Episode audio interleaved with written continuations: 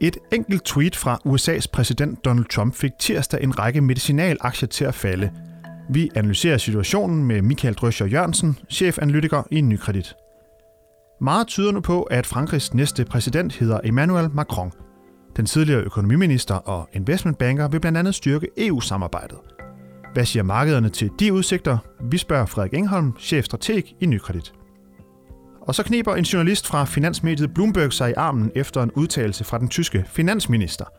Hør hvad det handler om til sidst i udsendelsen, når vi kårer ugens tweet. Du lytter til Nykredits podcast om formue og investering. I studiet er Michael Drøsser Jørgensen og Kasper Sagmann. Ja, velkommen til dig, Michael Drøsser, chefanalytiker her i, øh, i Nykredit. Tak skal du have. Donald Trump, han, øh, han tweetede tirsdag, at han arbejder på en ny sundhedsreform, der blandt andet skal sænke øh, medicinpriserne. Og straks efter så faldt blandt andet Novo Nordisk på den danske børs, og også øh, de amerikanske medicinalaktier, øh, da markederne siden åbnede. Hvad kan forklaringen være på, på de her aktiefald? Jeg tror helt generelt, tror jeg, at markedet skal, øh, skal til at vende sig til en ny form for kommunikation fra politikerne. Det er lidt, hvad skal vi sige, det er, det er en ny måde at gøre det på, og øh, selvom vi jo mener, at at øh, mange af de her ændringer i det amerikanske system ligesom er priset ind i, i sektoren, så, så tror jeg, det er, det er den nye kommunikationsform, som, øh, som spiller ind her. Ja, undskyld, for det er jo otte måneder siden, han allerede sagde, at vi er ude at reformere det her. Markedet har vidst det længe, og alligevel ja. falder de. Ja, altså man kan sige, at hele medicinalsektoren havde en, en rigtig, øh, som, som sektor som helhed, en, en dårlig udvikling i, i hele 2016, og det var jo netop... Øh, hvad skal man sige, valgkampen i USA, øh, hvor der var meget fokus på medicinalprisen, der ligesom gjorde det her. Så, så ja, det er priset ind. Øh, og det markedet også skal, skal fordøje lidt, det er måske frygten og, og sådan lidt uvidsheden om, hvad, hvad er det der egentlig, der kommer til at ske. Fordi det er jo ikke, øh, hvad skal man sige, det er jo ikke, det er jo ikke sundhedssystemet som sådan, han kommer til at ændre øh, ved de her meldinger. Det er, det er mere Obamacare-delen, og det er jo et lille bitte hjørne af, af systemet. Ja, han præsenterede nemlig øh, en række af planerne her i mandags i den her uge, og det er jo ikke færdigforhandlet nu, men hvad hæftede du der ved af de ting, som er blevet lagt frem indtil videre? Jamen for det første, så, øh, som, som det har været mange gange med ham, så, eller med, med, med Trump, så, så er det meget ukonkret. Øh, og det er også en af grundene til, at markedet er ikke rigtig ved, øh, hvilket ben det skal stå på. Øh, det vi, det vi hæfter os ved, det var, at, at det er igen den her lille del, at han fokuserer meget på at rulle Obamacare tilbage, og det er måske for ligesom at adskille sig fra fra den tidligere præsident. Det løser ikke øh, det, vi mener er de langsigtede problemer ved det, ved det amerikanske system. Og hvad er det for nogle problemer? Jamen det er helt grundlæggende, at det er, det er for dyrt i, i forhold til, hvis du sammenligner med Europa, så bruger USA bruger en, en 17-18 procent af deres BNP på, på sundhedssystemet og det er nogenlunde dobbelt op i forhold til, øh, til lande som Storbritannien og Tyskland. Hvorfor, er det så, hvorfor bruger de så mange flere penge? Jamen, en del af forklaringen det er, at, at alt i systemet er dyrere. Altså bare det, at, øh, at du skal blive indlagt på hospitalet for eksempel, koster meget mere. Øh, og en, en del af det er frygten for søgsmål for eksempel, så man laver mange flere test og undersøgelser på patienterne i USA, end man, end man gør i Europa. De er simpelthen også overforsikrede, så er det hele det her system med, at at mange har en, en sundhedsforsikring, så er der nogle agenter, øh, nogle mellemled, som forhandler priser på vegne af patienterne. Øh, og så er der så hele, hele sundheds- eller hvad hedder det, medicinalsektoren nede under det. Så der er mange fordyrende mellemled også i, i USA, øh, som, som adskiller sig meget fra Europa. Derfor er det, det er en af forklaringerne i hvert fald på, at det er meget dyrere derovre.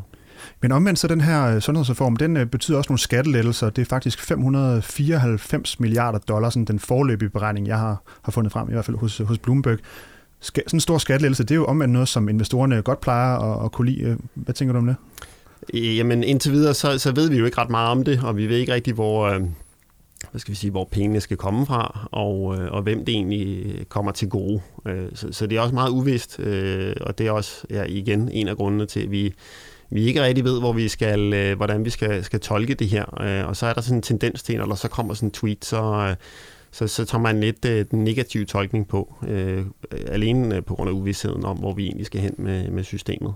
Og du er chefanalytiker, som jeg sagde i starten, og du øh, er en af dem, der sidder og kigger især meget her på sundhedssektoren. Kan du prøve at fortælle, hvad er sådan jeres generelle syn på den her sektor i, i øjeblikket? Jamen egentlig øh, er, vi, er vi forholdsvis positive på, på sektoren øh, ud fra sådan en, en, en investeringsmæssig øh, synsvinkel, og, og det der er sådan set flere årsager til. For det første, hvis vi sådan tager de langsigtede tendenser, øh, som jo adskiller, øh, eller sådan uagtet, hvad, hvad Trump han øh, siger, og systemet derovre og sådan noget, så, så de langsigtede tendenser med... Øh, med øh, den globale befolkningstilvækst, den stigende middelklasse, stigende urbanisering og sådan nogle, øh, sådan nogle elementer, som gør, at øh, helt grundlæggende øh, behovet for medicin vil være stigende. Vi har sådan en, i, i vores model opererer vi med en, en øh, medicinvækst, øh, eller behovet for medicinvækst vokser, vokser et eller andet sted mellem 2 og 5 procent årligt.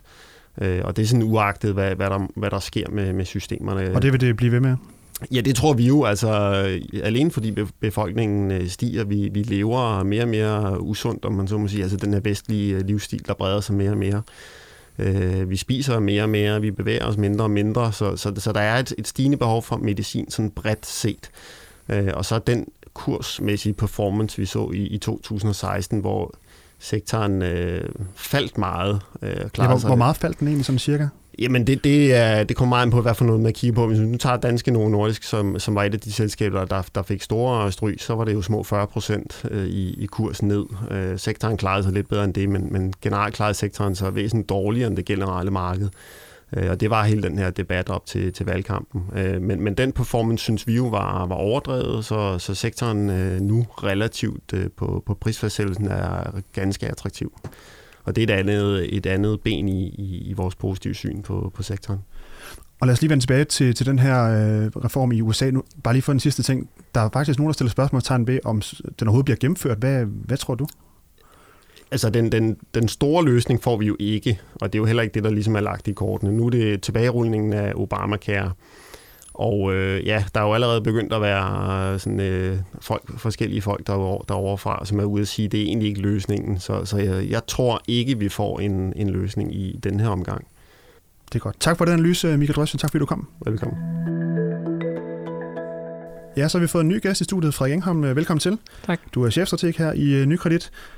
Det, øh, vi skal tale om nu, det er det franske præsidentvalg, og der er sket ting og sager her over de sidste dage. Øh, den konservative François Fillon, som var favorit, han er ligesom råd ud, og nu er det øh, Emmanuel Macron, som er favorit. Det har fået en positiv reaktion fra, fra markederne. Hvad, hvorfor er markederne så glade for, for det skifte? Jamen, markederne er nok i virkeligheden næsten ligeglade med, om øh, Fillon eller Macron ville vinde valget. Men det sjove har været hele tiden, at, øh, at hvor Fillon har haft størst chance for at komme igennem første valgrunde og dermed blive, øh, blive, blive stillet op imod Le Pen i anden valgrunde, der, øh, der, har, der har Macron hele tiden stået som et stærkere kort mod Le Pen i anden valgrunde, men han så ikke ud til at kunne komme så langt. Så det, at Fillon har fået noget modvind nu, og, og nu formentlig ser ud til at have udspillet sin rolle måske lidt tidligt at sige, med, med, med den udvikling, der har været. Det kan gå hurtigt, også for andre kandidater, men, men lige nu ser det sådan ud, det har altså betydet, at, øh, at det ser ud til, at Macron kommer i anden valgrunde, og der er han klart det stærkeste kort, og har hele tiden været det over for, øh, for Le Pen. Og lad os lige prøve at slå fast, øh, ham her, øh, Emmanuel Macron, øh, han er 39 år gammel, han er tidligere økonomiminister og tidligere investmentbanker også. Hvad er det, han gerne vil med Frankrig, hvis han skulle ske at få, få magten? Ja, men Macron han ligger lidt mere inde på, på midten af fransk politik, hvor Fillon han ligger længere ude på højrefløjen og, og på mange måder tættere på, på Le Pen. Øh, det Macron han gerne vil, det er, han, han har dels sådan en reformagenda, der er, der er rimelig ambitiøs. Han vil gerne lave om med en masse ting i det franske system. Nogle af de ting, som Frankrig altid er blevet øh, slået i hovedet for at være rigid på. Det, bland, det, det drejer sig blandt andet om arbejdsmarkedet, hvor det er rigtig, rigtig svært at komme af med folk, når først man har, har ansat dem. Og det gør på den anden side, at virksomhederne er tilbageholdende med at ansætte folk, for de ved, at de skal igennem en, en lang og opslidende øh, proces, hvis de skal af med dem igen. Øh, det er ikke godt for en økonomi. Det betyder, at den generelle arbejdsløshedsniveau typisk øh, kommer til at ligge lidt for højt, så den altid, øh, det vi kalder den strukturelle arbejdsløshed. Øh, så det, det sænker simpelthen dynamikken i økonomien. Og det er noget af det, han gerne vil gøre op med. Han kigger faktisk øh, mod øh, vores land og, og, og hele Norden på den her flexicurity-model, som, som vores arbejdsmarked er så kendt for. Det med, at man er ret, det er ret nemt at komme af med folk faktisk. Det er ret nemt at fyre folk i Danmark, Norge og Sverige. Øh, til gengæld så har vi en relativt god forsikringsdækning, når man bliver, bliver, bliver fyret. Og det, det har generelt betydet, at vi har et lavere arbejdsløshedsniveau, fordi virksomhederne er mere, har mere appetit på at ansætte folk, som, som de ved, de kan komme, komme af med igen, hvis de løber ind i en krise. Og en af de reaktioner, vi har set fra markedet, det er, at øh, blandt andet, øh, hvis vi kigger på de 10-årige øh, statsobligationer mellem Tyskland og Frankrig, så har der været det, der hedder rentespændet, som har været på omkring 80 basispunkter, som nu er faldet til omkring 60 basispunkter i rentespænd. Hvad, hvordan, hvad betyder sådan en, en reaktion? Jamen, det er jo det, det er et klar indikation på, at øh, investorerne generelt er blevet lidt mindre bekymrede for, for den franske situation. Og øh, man har kunne se det lidt andre steder også. Vi, vi havde sådan en, en begyndende tendens til, at, at, at tyske, det tyske aktiemarked klarede sig bedre end det franske. Øh, det, er ikke, det er ikke gået værre med den udvikling, kan man sige. Der er ikke øh, en endnu større appetit på tyske aktier nu. Det, vi, vi, de er stadig lidt foran de franske sådan over de sidste par måneder, men, øh, men det accelererer heller ikke længere. Jeg tror helt generelt, at at det er lidt tidligt, for jeg tror stadigvæk sagtens, vi kan risikere, at der kommer mere ballade ind i valgene. Macron har først lige øh, leveret sit program. Øh, der kommer en masse svære spørgsmål, han skal besvare, øh, og, og han kan også godt møde lidt modvind. Indtil videre han den her øh, nye kandidat, det friske pust, som, som øh, godt nok har været minister før, men aldrig har, været, har haft sit eget parti og været formand på den måde, som han er det nu, øh, eller leder på den måde, som han er det nu. Så, så vi tror, det er lidt tidligt at, øh, at ånde op i forhold til Frankrig. Der kan sagtens komme mere støj, som kan, som kan ramme europæiske aktier aktier bredt set, som kan ramme, ramme franske renter, som kan ramme franske banker, og, øh, og, den måde, og på den måde altså skabe lidt mere turbulens i, i markederne igen.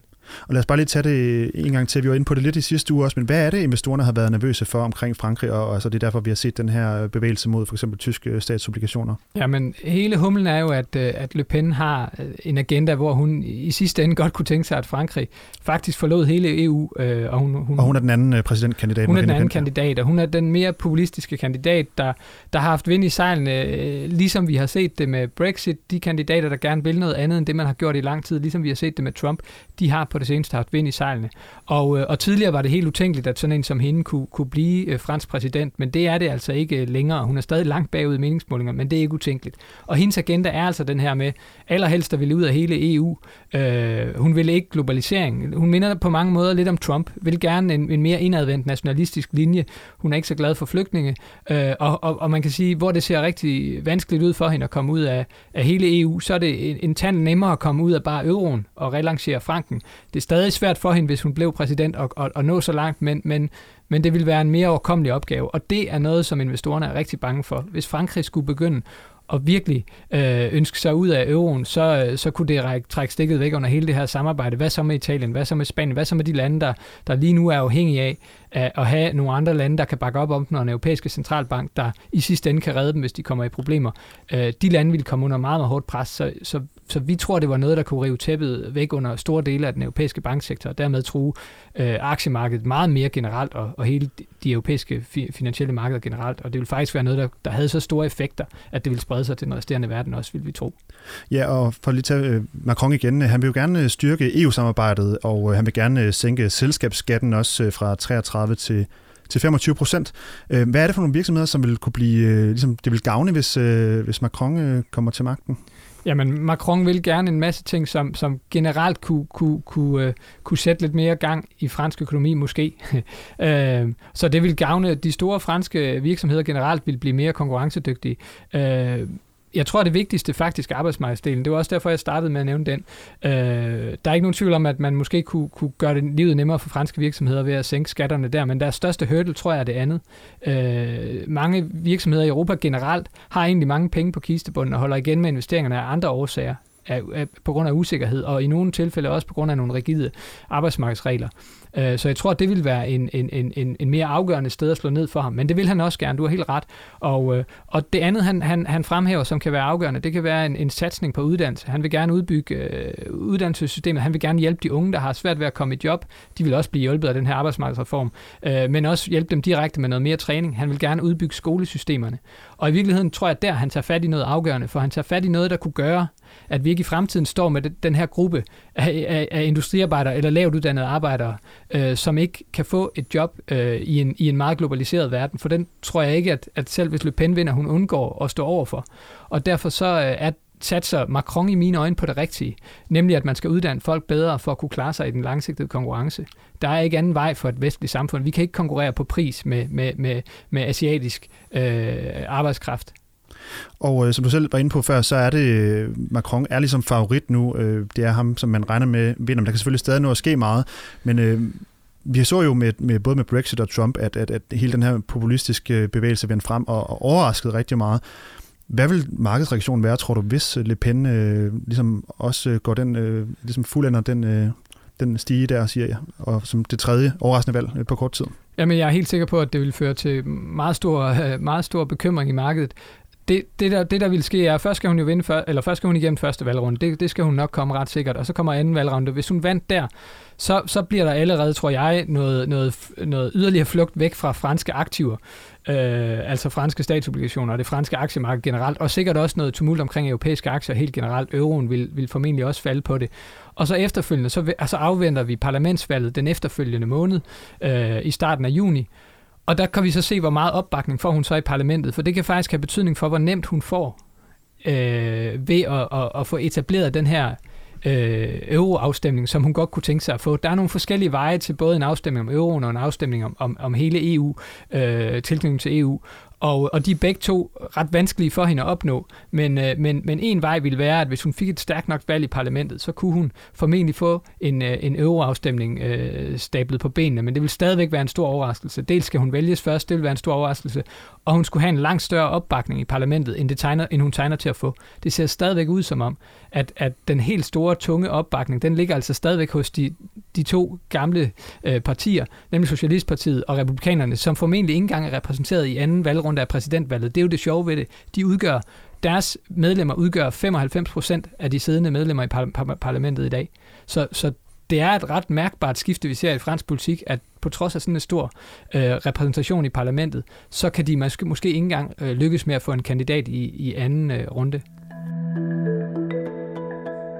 Frederik, så skal vi videre til øh, ugens tweet, og øh, det er det er den franske Bloomberg-journalist, der hedder Maxime Spahi, der har skrevet det. Og hvordan, øh, hvordan lyder ugens tweet?